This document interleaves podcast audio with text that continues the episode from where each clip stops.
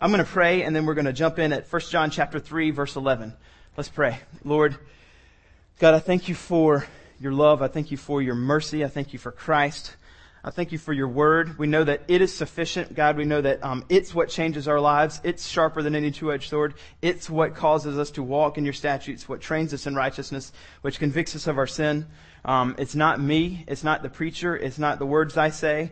Um, I can I can unpack a verse. I can exegete a text, but it's only that whenever your word's being preached, your word and not my thoughts, the Holy Spirit comes behind it and it, He changes our hearts. He causes us to want to have affections for Christ. So Lord, I, I confess that I know that your word is sufficient and nothing else. So I pray that you would use your word this morning to change my heart, God, that you would help me want to walk with Christ more. And each person here, every wife that needs to hear how to love their husband better, every stay at home mom who needs the, the mercy and grace of Christ to make it through another week with their children. Every dad that needs to plug into their children's lives, or husband that needs to love their wife well, or every college student that has this new um, year coming up where they need to love their, their roommate well.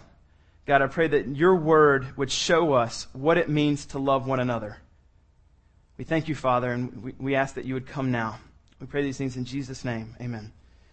All right, so First John is written to believers by um, a pastor, uh, someone who's been alive a long time, the only disciple that wasn't killed, the only disciple that got to live um, a long life. Um, he was. They tried to kill him, but he didn't die. And he's writing this at, at an old age, writing this letter to a, a group of believers. And this group of believers really needs to hear. You can know that you are believers. They were struggling with their assurance of salvation. So we see over in, in 1 John 5.13, I'm going to point this, to, point this out to you almost every week, hopefully. Um, 1 John 5.13, uh, these things are written so that you may know that you have eternal life. So these believers were struggling with assurance, and he's giving them, throughout this letter, in the first half of the letter, um, three tests to be able to test themselves to know that they're in the faith. One's righteousness, one is love, one is truth. Righteousness is if you have ongoing willful sin in your life, hey, that's a test that you can look at your life and say, I, I might not be in the faith. Or another one is love. If there's a lack of love for you for other people, then that's a test. Um, those who have been regenerated, those who have been saved by Jesus because of the love shown to them, should have a love that overflows to other people. If there isn't that love for other people, then you can say, well, maybe I'm, I do not know Jesus. And that's a good test. And then the third test is truth. There is um, a need for people who have been saved by Christ to be able to actually know Jesus and know some things about Jesus. There's, there's doctrinal things that we should know about Jesus. And if we don't know those things, that's also good evidence. And John's saying, these three tests, you, you don't just grab one of them and see, well, okay, I got that one, so I'm good. Actually, um, all three of them are necessary to look at.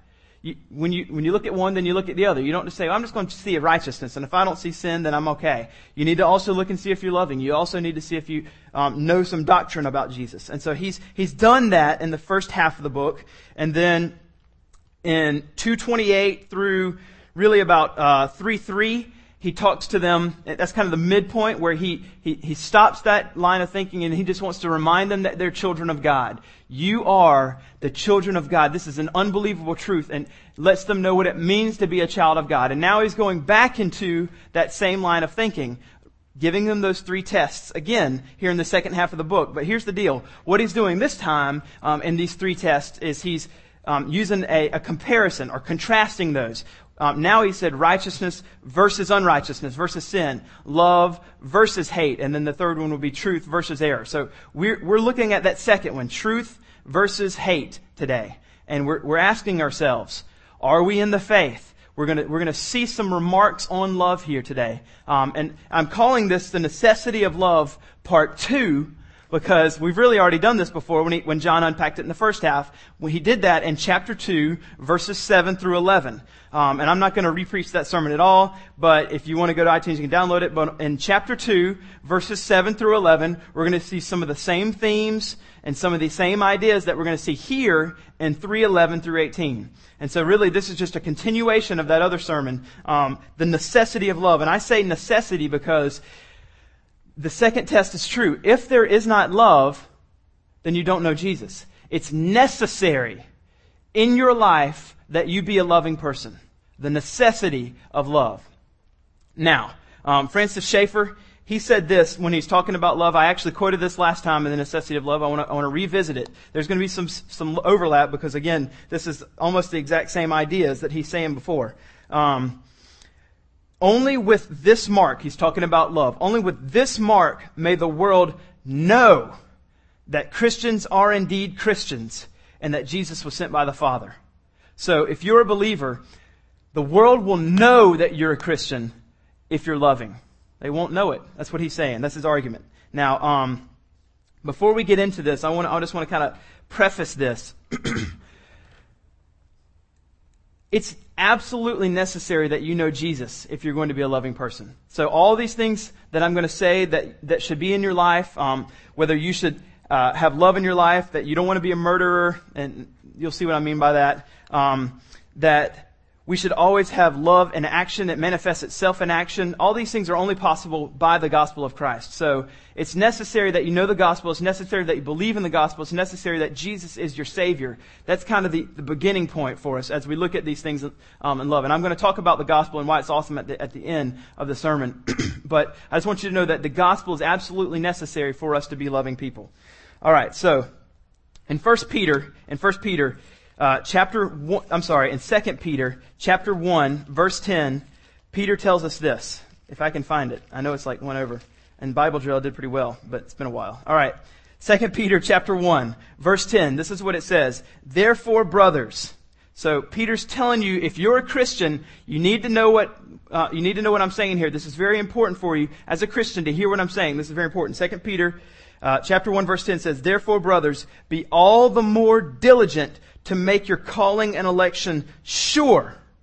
For if you practice these qualities, you will never fall. So he's telling us in, in chapter 1, verse 10, to make sure you need to know that you are in the faith. It's absolutely certain if you're a Christian that you, you know that you're in the faith. It's, it's important. It's very important. So as we're looking at this, um, and we're looking at these tests, Peter's telling us and even John's telling us it's, it's crucial that you know you're in the faith. So as we look at this test of love, um, you need to know it's, it's important that you hear these words and not just kind of say, yeah, I need to be loving. I get that. Okay. What's next? Um, I'm good at that. But you need to know that you're in the faith. So hear these, hear these words and really let them soak into your mind and ask yourself, okay, am I in the faith? Am I not in the faith? He's not just telling us um, to be loving people. John's not just saying you should be loving. Instead, he's saying love is a way that you can know whether you are a Christian or not. All right, because here's, here's the problem. Anyone can claim to be loving, just according to how you define it. Anyone can claim that. Are you a loving person? Yeah, I'm a loving person. I mean, what's love? Well, love is, and then you define it out, and then you can say, see, I'm loving. So it's really easy to say that you're loving because you have the ability just to define that yourself. But here, John is going to define it for us of what loving is and what it should look like. So as we look at this, don't come with your presuppositions or pre um, ideas about what love is. Let him define it for you, and then you can say, "All right, am I love? Am I loving? Am I a loving person?" All right, let's look at this in verse 11. It says, "For this is the message that you have heard from the beginning." That we should love, and I'm expecting something different, that we should love one another. I'm expecting him to say, this is the message that you'd heard from the beginning, that Jesus died for you on the cross, and if you put your faith in Jesus, then you can be saved, because he's talking about the message of the gospel. But he says, this is the message that you've heard from the beginning. I'm going to read the whole thing now. That we have heard from the beginning that we should love one another. We should not be like Cain, who was of the evil one and murdered his brother. And why did he murder him? Because his own deeds were evil and his brothers righteous. Do not be surprised, brothers, that the world hates you. We know that we have passed out of death into life because we love the brothers. Whoever does not love abides in death. Everyone who hates his brother is a murderer, and you know that no murderer has eternal life abiding in him. By this, we know love that he laid down his life for us and that we ought to lay down our lives for the brothers. But if anyone has the world's goods and sees his brother in need, yet closes his heart against him, How does God's love abide in him? Little children, let us not love in word or talk, but in deed and in truth. All right, so verse 11 says, For this is the message that you've heard from the beginning, that we should love one another. From the beginning, John is saying, This is the message that I told you. So whenever we tell the gospel to someone that Jesus died for them on the cross, that he came to, to save them from their sins, it should be no foreign issue or no foreign thing that, that they should also be loving. Whenever we, we communicate to someone the gospel, and, and they become a Christian a few weeks in, a few months in, a, a few years in, they shouldn't just all of a sudden have a revelation that says, Oh, Jesus died for me, and I'm supposed to be a loving person. He's saying, this is the message that you've heard from the beginning, that we should love one another. And not only that, that we should not be like Cain, who was of the evil one and murdered his brother. Alright, so let me, if you don't know anything about who Cain is, that's a brand new name to you. We're going to flip over really fast to the very first book of the Bible, um, Genesis, and I'm just going to really quickly tell you who that was. Cain, um, uh, was the first set, Cain and Abel were the first set of brothers to ever live. Adam and Eve were the first woman and man that were created, and they had two sons, Cain and Abel. Look at Genesis 4, and it says this. Um, now Adam and Eve, now Adam knew his, Eve, his wife, and she conceived and bore Cain, saying, I have gotten a man with the help of the Lord. And she, again, she bore his brother Abel. Now Abel was a keeper of the sheep, and Cain was a worker of the ground. In the course of time, Cain brought to the Lord an offering. So we can already see like many years fast forward right there in the course of time. So all of a sudden, he's born, he's a man. Just really fast forward there. And it says, in the course of time, Cain brought to the Lord an offering of the fruit of the ground because he worked the ground. Abel was a keeper of the sheep. And it says, and Abel also brought the firstborn of his flock and their fat portions. And the Lord had regard for Abel and his offering, but for Cain and his offering, he had no regard.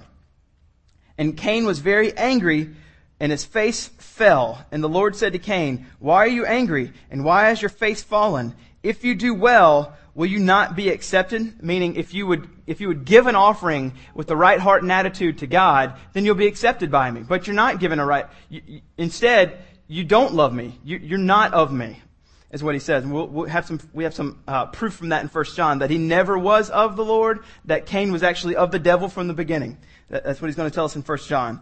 Um, so Cain was very angry and his face fell. The Lord said to Cain, why are you angry and why is your face, if you do well, will you not be accepted? And then it says, if you do not do well, sin is crouching at the door. Its desire is for you, and, but you must rule over it. So Cain spoke to Abel, his brother, and when they were in the field, Cain rose up against his brother Abel and killed him.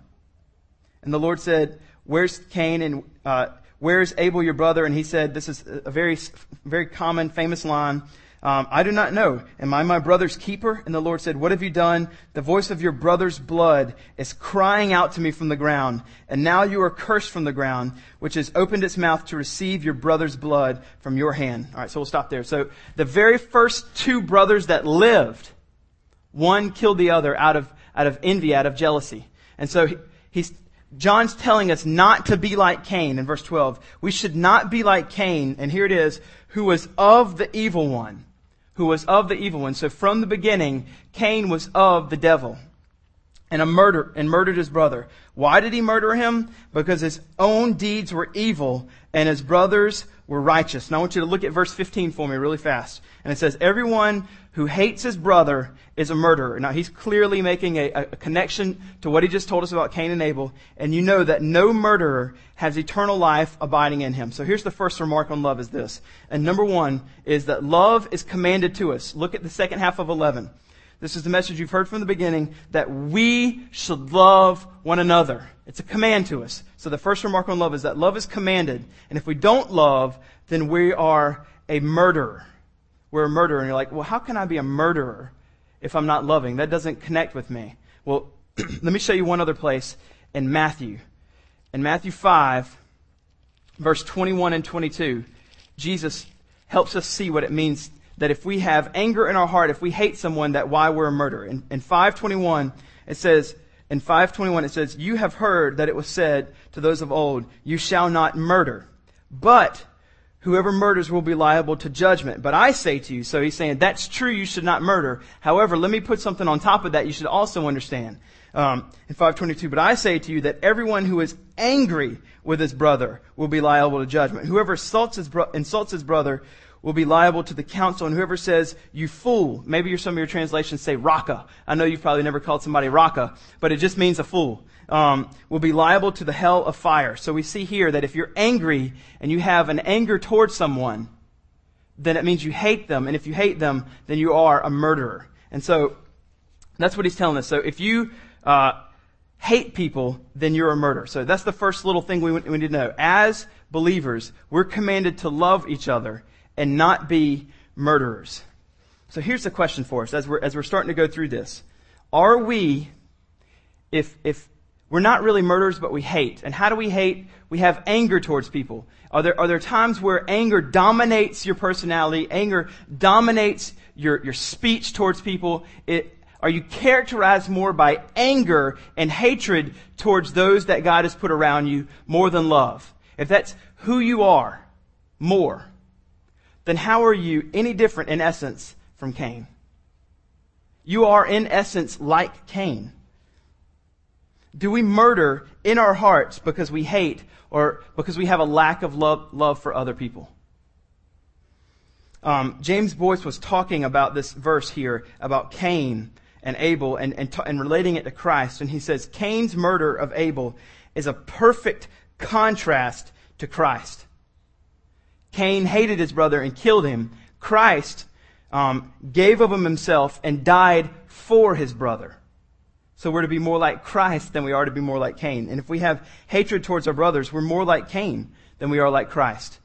Now, in verse 13 it tells us, Do not be surprised, brothers, that the world hates you. Do not be surprised, brothers, that the world hates you. Now, I've just been trying to dive into this verse this whole week. Now, why is he saying that? Why is he telling us that? Um, John, who also wrote the Gospel of John, uses very similar language like this in John 15. He's actually quoting Jesus. So if we look at John 15, verse 18, this is what he says.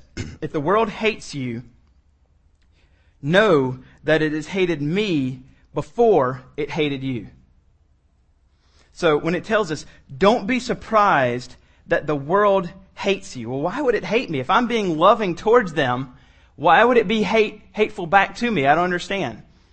Well, John 15, 18 gives us a little bit better understanding. He says, if the world hates you, know that it has hated me before it hated you. So if we're going to people and we're, we're really loving them. We're not just serving them with words, but we're also coming alongside that and telling them the most loving thing that we can tell them, which is that they should know Christ. The exclusivity of Jesus. The, the only way that you can receive um, eternal life, the only way that you can be in a right relationship with God is only through Christ. It's not just Jesus and, and whatever way you want, but it's only by Jesus which is the most loving thing that we can do, is tell them that it's only by Christ that you can be saved. Well, sometimes you can be viewed as very unloving for telling people that. That's not very loving. How can you tell me that if I don't put my faith in Jesus, that I'm going to go to hell? That's very unloving for you to tell me that. And the result is this. Verse 13. Don't be surprised that the world hates you because they've hated Jesus. Jesus claimed that he was the only way to Christ. I mean, I'm sorry, the only way to God, the only way to be forgiven. And they hated him for it. Not everyone, but some people did. And so we shouldn't be surprised. Now, that doesn't mean that we should actually try to go out and try to be hated. And as they hate us, say, I'm not surprised because, you know, the, the Bible tells me you're supposed to hate me. So it's no big surprise to me that you hate me. We're not, we're not looking for hatred towards us. We're actually wanting to serve. We're actually wanting to be as loving as possible towards them. But we never change the message. We never change the truth that Jesus is the only way. And, and, in Corinthians, it tells us that when we go and we, we proclaim the truth of the gospel, that to some people, we're the aroma of life. Whenever they hear the gospel, they think, that is beautiful. That is exactly what I believe. I want that. Help me, help me know Christ. You are, you are speaking life into me. And it tells us that we are the aroma of life. And at the same time, at the same set of people that when people hear that, they can, they can hate what we're saying. And that it tells us that we are the aroma of death to them. One, a sweet fragrance the other a stench of death with the same message. Two people are hearing it. So we shouldn't be surprised that the world hates us. However, whenever we see that they hate us, we don't take pleasure in that. It pains us deeply, and we still um, go to them as much as we possibly can, seeking to serve them. And then 14 it says, And we know that we have passed out of death into life.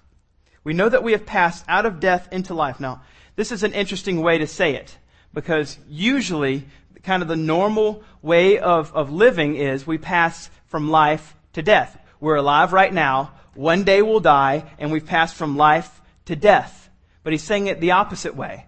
We've passed from death to life. And so, for someone who doesn't understand spiritual things, someone who doesn't understand the Bible or Jesus or whatever, or eternal life, that sounds very, you know, what, what the word are you saying? Well, this exact phrase, passed from death to life, John used in his gospel. So I want to read it to you in John 5, 24, just so you can hear how he said it one time and now what he's talking about. And it's, it's no big mystery, as I've said. These verses are, are pretty straightforward. Um, but let me read this to you because he used the exact same phrase. Now, this is Jesus talking to us. Now, John saying, I remember when Jesus said we've passed from death to life. I'm going to use that as I write this letter. Look what he says here in 524.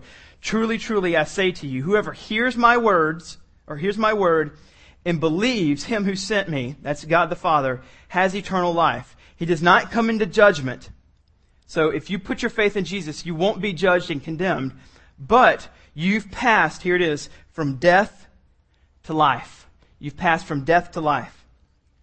So, um, we know that we've passed from death to life because we love the brothers. And then he uses this, this, um, this is an amazing sentence, and it should scare us all.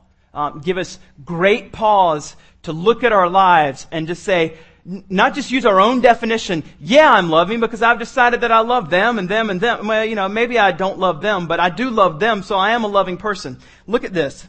Whoever does not love abides in death. That's a pretty scary verse. Here's the second point. Here's the second remark on love. Love for the brothers, and, and that extends out, not, not just in the family of God. Clearly, the Bible, the whole of the scriptures will tell us um, that we're not just commanded to love our brothers in Christ and sisters in Christ, that we should absolutely be loving to anyone, whether they know Christ or not, but love for the brothers, and I'm just saying the brothers because that's just the textual words there, as he says in 14. Love for the brothers gives evidence of regeneration. You're not loving so that you can become saved. It's not like, okay, I believe in Jesus, and so now you've told me I gotta be loving, so I'm gonna do these loving things, and as I do these loving things, that's gonna earn my salvation for me. So at the end, I know that I've done these deeds, I know that I've done these works, and since I've done them, now I'm a Christian. Whew, thank goodness I know. It's saying, if you're a loving person, it's giving evidence we're never earning our salvation by being loving, but we're showing that if Christ has shown his love into us, and now we're shining his love into the other people, that gives evidence that his love has actually been shown into our hearts in the first place. So love gives evidence of regeneration. Regeneration is just a huge theological word, and that just means that you're born again. That you have been born again. That there has been a time where the beauty of the gospel, the truth of Jesus has come into your heart and it's awakened your mind, it's awakened your affections to be able to understand Christ and you say, I want that. Yes. And you put your faith in Christ and you become a Christian. And if that has happened, then you are regenerated. Now, here's the question for you. You're marching through high school, you're marching through college, you're mar- marching through your marriage. We're all busy. We all have a lot of things going on. Um, whenever you're starting school this year, if you're a high school student or a college student, or parents, your, your kids are going back and you're meeting other parents or, or whatever, um, there's going to be many, many, many times, and, and, and for those of you that are married, this is every day. There's many, many times and many, many opportunities that we can give evidence of love. You're sitting across from someone in class, um, you should be loving to them. You should want to serve them. You should try to meet their needs. Your, your, spouse, every day you have an opportunity to be loving towards them. Love for the brothers gives evidence of regeneration. So over the next week, over the next month, I want you to just kind of make mental notes and challenges for yourself. Um, am I being loving to the brothers and sisters around me? Because that's going to help me understand and know. I'm going to have assurance. I'm giving evidence of regeneration. And just look back over the last month, even the last month we just had. Is there a pattern of love for the brothers and people around me? Or is there not a pattern? Is there more of a pattern of hatred and murder and, and being like Cain? Because if there is, I just want to say, Whoever does not love abides in death. You, you can't not be loving and be a Christian. You have to be loving. It's, it's one of the most challenging, easy to understand, difficult to think, to think about, and very hard to do an honest assessment on ourselves. But it's so straightforward in Scripture. We must be loving people.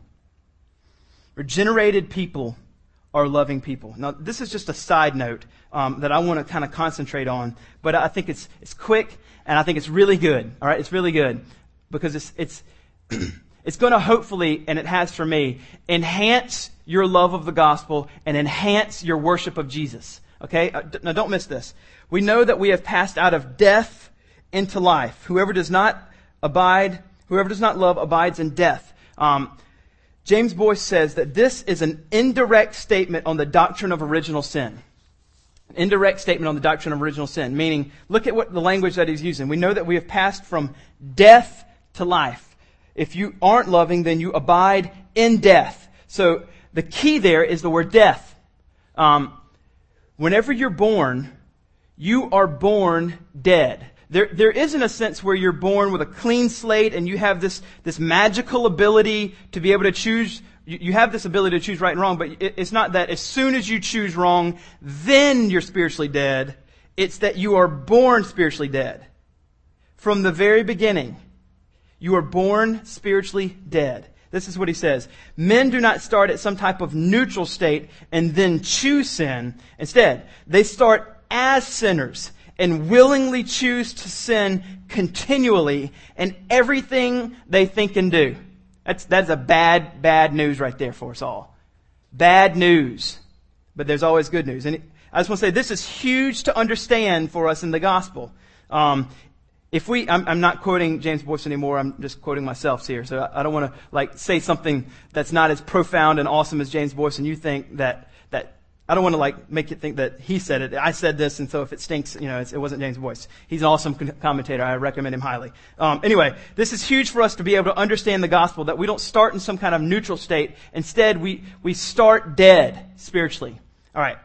If we understand the fact that we have been born dead spiritually, and that we will not in our in our own mind and not in our own um, will choose Christ willingly, but unless God Himself breaks through and regenerates us and lets us see the beauty of the gospel and that we choose him and then we can start be loving. We can start being loving. If we don't see that, then we're going to think that um, my salvation, yeah, was because of God on the cross, but I also played a little bit of part in it. I mean, I was able to see things. I'm smart enough. I got it all down. So yeah, he, he died on the cross for me and gave me salvation. But I also saw it. So my salvation is also a little bit because of me, because I got it all together. And if you do that, it diminishes the worship of Jesus. If you realize that you're born dead spiritually, and there was nothing inside of you that wanted to, to see Him, there was nothing inside of you that wanted to seek Him, Romans 3, um, that all of your thoughts were only evil continually all the time, Genesis 6 5. But you see that God did all the work necessary to regenerate your heart to see Christ, to be able to start giving you capacities to be able to love. Well, that is amazing news. That He would be that good to us, that gloriously merciful to us. And that awakens my hearts to want to worship Him more. If we see this and understand this fully, then the gospel of Jesus should amaze us even more and cause us to worship God more. He says that we abide, we were abiding in death. There was nothing in us that wanted to worship God. And He has supernaturally planted in us spiritual life that made us alive, and now we can, we can worship Him because of His goodness to us.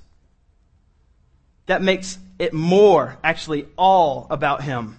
That's great news. And that, that makes it so that we shouldn't want some of the worship for ourselves. We shouldn't think that we're somehow um, worthy of some of these of some worship because we had it together. But God, in His greatness, did it all for us.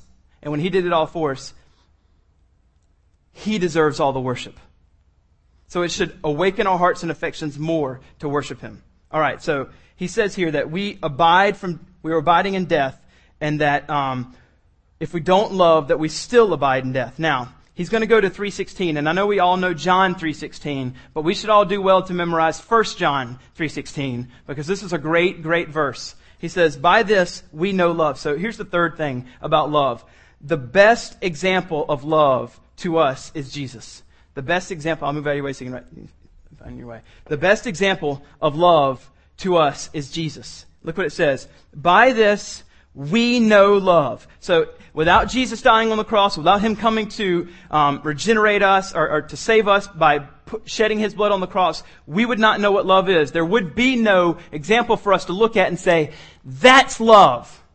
There's pictures in the Old Testament, but without this, this great Messiah coming and shedding His blood for His people, we would not know what love is. And so He tells us, by this we know love, that He laid down His life for us, and we ought to lay down our lives for the brothers. This is the best example for us of love. So if we want to know what love is, if you want to know how to be loving, I just invite you to start in Matthew and just work your way Matthew, Mark, Luke, and John and just watch Jesus. Just, just notice Jesus as he tirelessly heals people, as he tirelessly serves people, as he goes and talks to people and gives and speaks words of life into them. Just, just do a, a good six month survey of the Gospels, Matthew, Mark, Luke, and John, and watch Jesus. See what he does. And, and don't just look at his life, but look at his, his death on the cross as he displays the greatest act of love for us. Jesus is the best example for us. Um, here we can see one of the greatest contrasts between Cain and Christ. Boice says Cain showed his Cain showed his hate by killing righteous Abel. Jesus revealed his love by sacrificing his own life for those foul creatures of sin he chose to make his brothers. So Cain killed his brother because of hate. Jesus saves his brothers because of love. The, just, John is really wanting us to see the difference between Cain and Christ here. So the best example that we have is Jesus. So the answer is, and everything is always about Jesus. All right, so now I want to use 16 and, and build my last point here with 16, 17, and 18. Um, by this, we know that he laid down his life for us and that we ought to lay down our life for the brothers. But, this is where I turn from just teaching some theology and I start going to, you know, in, in, in the South we say, now, now he's just meddling. Now he's just meddling. I'm, I'm, I'm getting a little bit in your junk a little bit here. I'm kind of getting a little personal, all right? I'm getting a little bit personal. Um, let me write something real fast. I want to remember to say this. It just came in my head. All right. Um, by this we know that he laid down his life for us and we ought to lay down our lives for the brothers. But, and he's going to define love for us. Here it goes. But if anyone has the world's goods and sees his brother in need, yet closes his heart against him, how does God love abide in him? That's a rhetorical question. We know the answer to that. There's no like big mystery there. It's actually, see, in your Bible, it should have a little question mark behind it. You may want to put a little exclamation point there behind it as well, because he's, he's kind of shouting that question out to you, saying, hello, wake up. Alright? So, um, and let me just say, punctuation is not in the Greek. That's just, commentators say that and I agree with them. Alright. Um, yet closes his heart. How does God's love abide in him? Little children, let us not love in word or in talk, but in deed and in truth. All right, so here's the fourth thing, and this is just the most obvious, but I think the most challenging for us. The fourth remark on love is love always manifests itself in action. Love always manifests itself in action. Love must be tangible. It is not just in word or in talk. We can just talk all day long. I love, I love, I love. And, and we can convince ourselves that we love. And if all we ever do is talk but don't do anything, then we are not loving. The Bible is very clear there. Little children, let us not just love in word and talk, but in deed and in truth. Indeed, we should be loving people. If we have our, the world's goods and sees his brother in need, yet we close our heart against him, how is God's love abiding in you? All right. Um, this means that we should be meeting the material needs of others.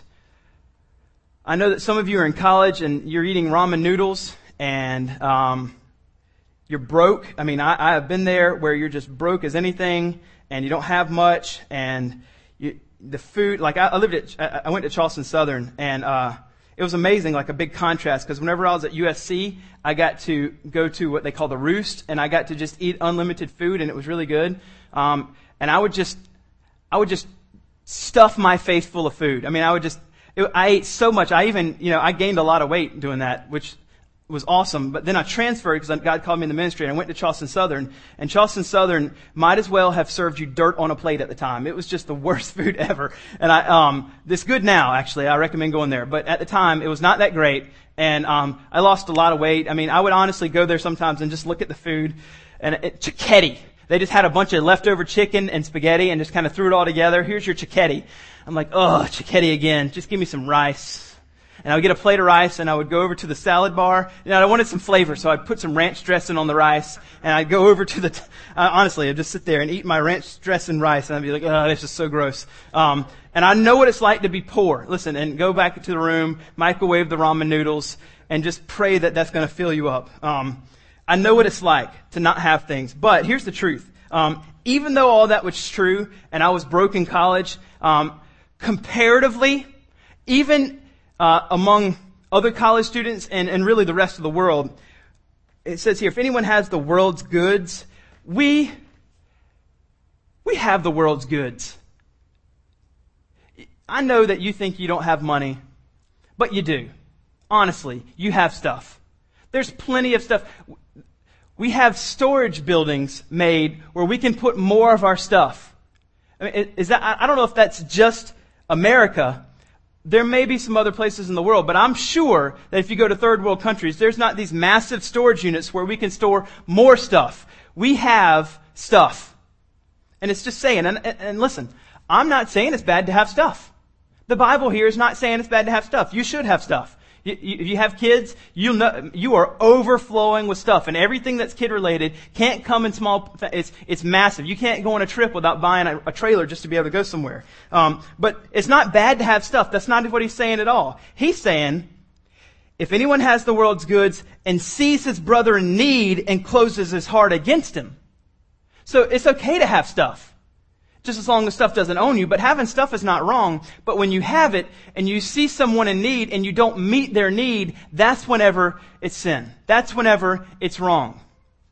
It's, if you have things, God has blessed you. Praise God that you have them. Just hold things loosely. Open your heart and let God open your hands. Praise God that you have things. You should be very thankful for that. But you should also say, God has entrusted me with these things to be able to meet the needs of others. And we know from a parable in, in Matthew um, where he says, if you basically, um, I've given you these certain things, and if I see that you're a good steward of these things, then I'm going to entrust more to you. It's not some kind of like get rich quick scheme that Jesus is, is preaching there. It's saying, do you want to be blessed by God? If I see you blessing other people, then I'm going to bless you with more stuff so that you can bless more people. That's why he gives us things. So be thankful that you have things. It means that God trusts you and has entrusted you to be able to bless the hearts of other people. So praise God that you have things, but just don't close your heart against people that have things. Because if you do, John asks this emphatic rhetorical question. How does God's love abide in you? So we should be desiring to meet the material needs of others. And if we're not, if we're not desiring to do that, then verse 18 says that we're just loving with our words.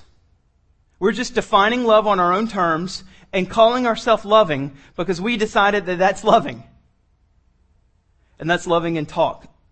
That's loving in words. But he's telling us that we should love in deeds. Now, this is where I'm gonna, I'm gonna kind of just point into a little bit. I'm gonna, I'm gonna say it. I'm gonna hit in there. I'm gonna meddle for a second. I'm gonna pull right back. All right? That's it. So, don't get upset. think of, if you could, a name or two that you're actually doing that for. That's not your wife or husband. That's not your child or son or daughter or, you know, an immediate person that's in your family. But outside of that. Because, I mean, honestly, it's really easy to say, of course I'm loving. I'm meeting the needs of my wife and, or my husband and, and my children. Those are givens. I mean, those are like, clearly we're supposed to be doing those. But let's just say that you could think of one other person, two other people that you could be doing that for. Maybe write their name down. Maybe if you're not doing it and you want to do it, write their name down to challenge yourself with it. Maybe if there isn't somebody you can pray about who God would bring in your life that you could be loving towards by meeting their needs. Now, I want to be really, really careful here because I want to, there's a very, very little common, um, there's a very, very little common phrase that was kind of started by this guy named St. Francis of Assisi. Um, and this is what he said. Um, preach the gospel at all times and when necessary use words. And that's just not good. It's not good at all. Um, the reason why is because if we just say, Fudd, you got me. All right, I'm going to write that person down, and I'm going to find out what their needs are, and I'm going to go there, and I'm going to I'm going to meet their needs. Um, I'm going to hand them the stuff. I'm going to give them the stuff, and I'm going to say, you know, here's the stuff. I saw your need. I want to give it to you. And then you're just kind of preaching the gospel with your life, and when necessary, use words. But they didn't ask anything, so I'm not going to use any words. I'm just going to let them see that I'm. They're going to think I'm a great guy. They're going to think I'm a great guy or a great girl because I gave them some stuff. Awesome. Um, that's not really what we're talking about here, okay? When we serve, when we serve people, when we meet people's needs, we don't just meet their need, feel good about ourselves, and run out and say, whew, thank goodness they didn't ask me about Jesus and salvation and all that kind of stuff. I'm out and, and thank goodness they have to talk about it. The point, the point of meeting people's needs is to know them so that you can love them, befriend them, have a real, real love relationship with them because you need to meet their greatest need which they may not know yet their spiritual need for Jesus. We meet physical needs because they need Jesus. If y'all will remember, Ben, whenever he talked about going to Africa, um, the first couple times, Ben preached back in January. I, I, just suggest that you go download that sermon from Ben in January. Um, it's from, from Peter. He said that the first couple times that he went to Africa, what impressed upon him the most is the physical need of people. They, it just devastates me, their physical need. And so all I did was concentrate on that physical need. I just wanted to meet those physical needs so bad. I saw that they lived in slums. I saw that they were always hungry. And he said it wasn't until the third time that he kind of took a little bit of a step back and he said, wait a second. if all I do is meet that, I haven't done anything. The greatest need I need to meet is their spiritual need for Jesus. If, if they live 70 years or 30 years and they don't have all their, their needs met here and they die at a young age or they, they don't get to eat a whole lot and they have a, a, a horrible life and they die and don't know Jesus, well then they live eternally in hell. But, what's more important? Forever or meeting this need in 70 years? And he said, I had to take a step back and whenever I realized, well, they may never get out of this situation. So instead of fretting and getting so upset about about meeting their, their physical needs, I should want to tell them about Jesus first because that's more important. That's more long lasting and that's going to be far more important in, in eternity scheme. So here, whenever you're meeting the needs of people, it's absolutely great, but it should never terminate on that. Never. Because if all you do is meet their needs now, you've just made them comfortable on their way to hell. We're not here to air condition sinners until they go to hell. That's just not going to do anything. So as we meet their needs, we have to tell them about Jesus. We have to. That is their greatest need. So here, let me conclude. Um, and, and I think for us as a church, and I just and I'm just speaking for myself, and maybe you can. This is my greatest deficiency in this, and if perhaps this is yours, you can you can understand. But my greatest deficiency in being a loving person, my greatest foe is indifference.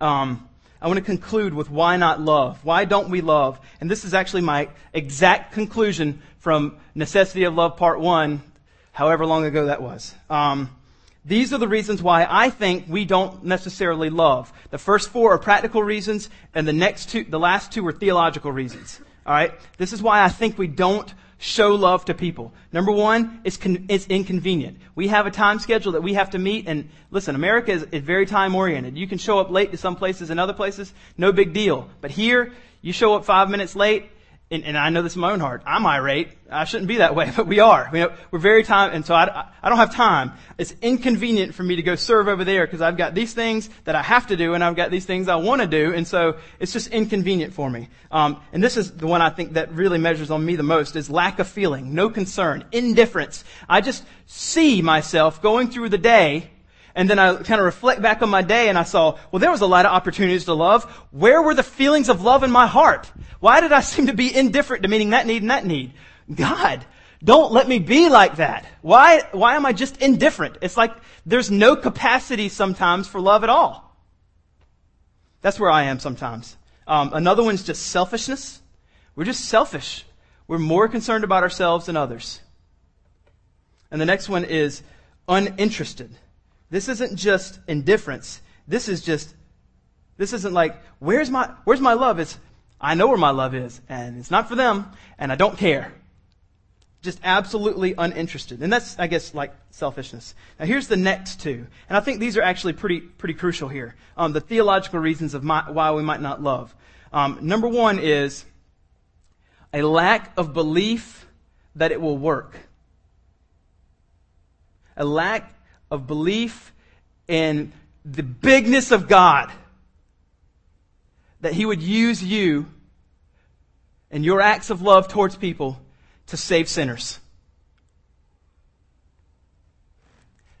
How were you saved? More than likely, someone showed love towards you. In some ways. If He saved you, He's a big God. So don't have a little faith in Jesus that he can't save people and that he can't, he can't use you to be loving towards other people. And the next one is just not regenerate. Not regenerate. Perhaps you don't love because you don't know Jesus. Here's why the gospel's awesome. Is because we can't love people without Jesus loving us. We can't love people without him loving us and then us being able to love other people. Because he's loved us first, and he died for us while we were far from him, and he brought us near. The gospel is the only way that we will be able to start loving other people. That's why the gospel is awesome. Because he loved you. You are now free. Free to love other people. That's just beautiful.